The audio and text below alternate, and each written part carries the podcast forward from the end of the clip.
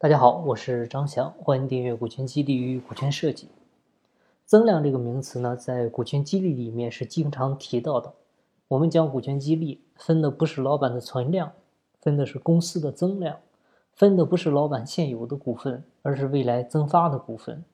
那在干股分红分配上呢，现在我们一般就是推荐用增量分配的方式去操作。那具体怎么操作呢？今天我们就来详细的聊一下。比如说，你公司去年利润是一千万，啊，前年利润是八百万，啊，再前年的利润是六百四十万，这个时候你会发现，基本上这几年的利润增长率呢，它是维持在百分之二十五的一个增长。那照着这个势头的话，今年的利润正常情况下应该是能到一千两百五十万，啊，所以如果说算增量的话，就是以一千二百五十万为存量。啊，而不是去年的一千万为存量，因为啥呢？因为基于过往的公司的发展数据，我们发现这个是一个正常的自然增长率。啊，即便是不让你们这些人拿干股成为股东的话，就我公司正常干，啊，他也是能干到一千二百五十万。那公司既然是给你们股份了，啊，就是为了把蛋糕做得更大，然后呢，蛋糕大了，我们一起分增加的部分，啊，而不是老板。现有的部分，比如经过干股激励啊，你手下的这帮兄弟，他真是拼了命的干了啊，干毛了，一下子干到今年干了两千万的利润，那这个时候增量部分它就是七百五十万了，那这七百五十万怎么分呢？按什么比例来分呢？这个当然要是还是要参照我们公司的具体情况啊，它也没有一个固定的比例哈。下面我们假设一下分配比例。啊，而且呢是做了一个阶梯式的增量分配，啊，具体怎么弄呢？我们接着看，它是比如说它从一千万干到两千万，啊，是不是当年实现了百分百的一个增长率啊？那你可以在增长率区间内设定几个分配比例，啊，假设哈，首先是增长率在百分之二十五以下的，啊，就是不分红，因为刚才我们讲了二十二十五以内都是存量嘛，所以这个是不分红的。然后增长率在二十五到百分之五十的啊，这个分红比例呢，老板跟干股股东呢，它是七三分啊，就你老板拿这部分的七十，干股股东的拿三十。然后增长率在百分之五十到百分之七十五的这个分红比例呢，是老板跟干股股东五五分啊，老板分五十，干股股东呢分五十啊，对半分。然后增长率在七十五。到百分百的这个分红比例呢，就反过来了，就老板跟干股股东是三七分，啊，老板分百分之三十，干股股东呢分百分之七十，最后增长率在百分百以上的，啊，可以设定特别约定，这部分的分红呢全部是干股股东的，啊，老板呢是一分钱不要。各位注意哈，这里我们说的比例啊区间采用的是层级累加的计算方式。你千万不要用层级累进啊！你要是用层级累进的话，你就亏死了啊！这个跟我们层级累加交税是一个逻辑哈。然后我们算一下，今年假设干到两千万这种情况下，干股股东们最终的分红资金是多少呢？首先是增长率百分之二十五以下的不分红，不用看了。然后增长率在百分之二十五到五十之间的这部分呢，也就是一千两百五十万到一千五百万之间的这部分的两百五十万。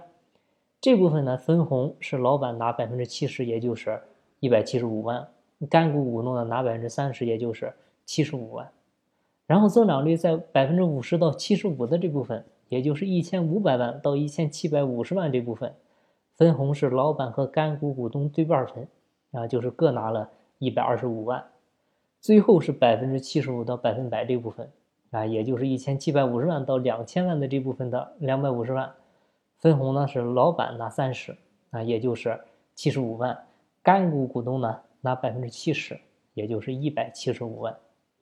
这里就到头了哈，因为它没有超过，我们假设没有超过百分百的增长率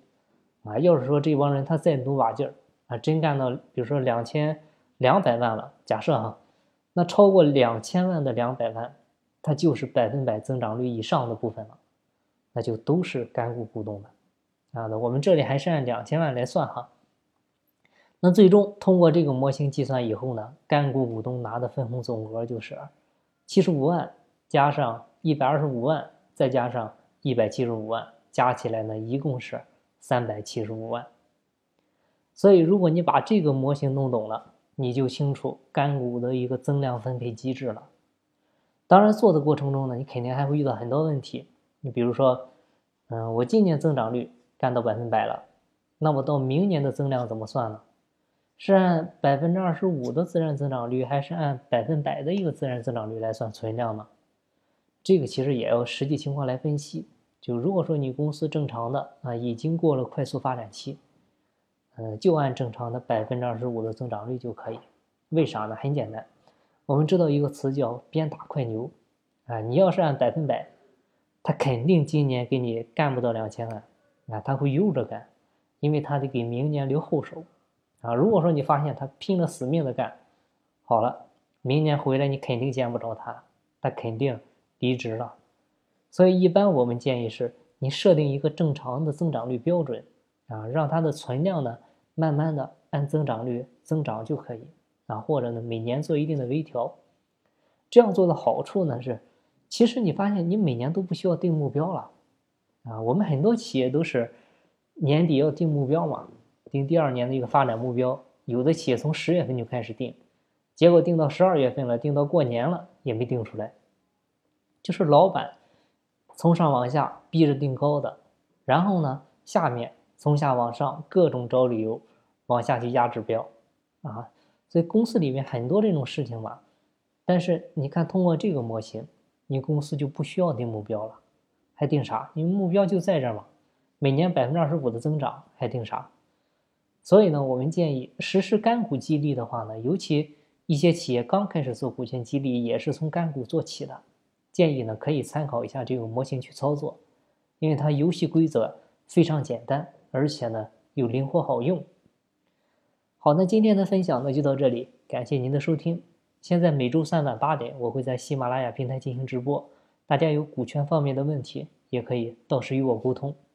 金不在西天，金在路上。我是张翔，下期再见，拜拜。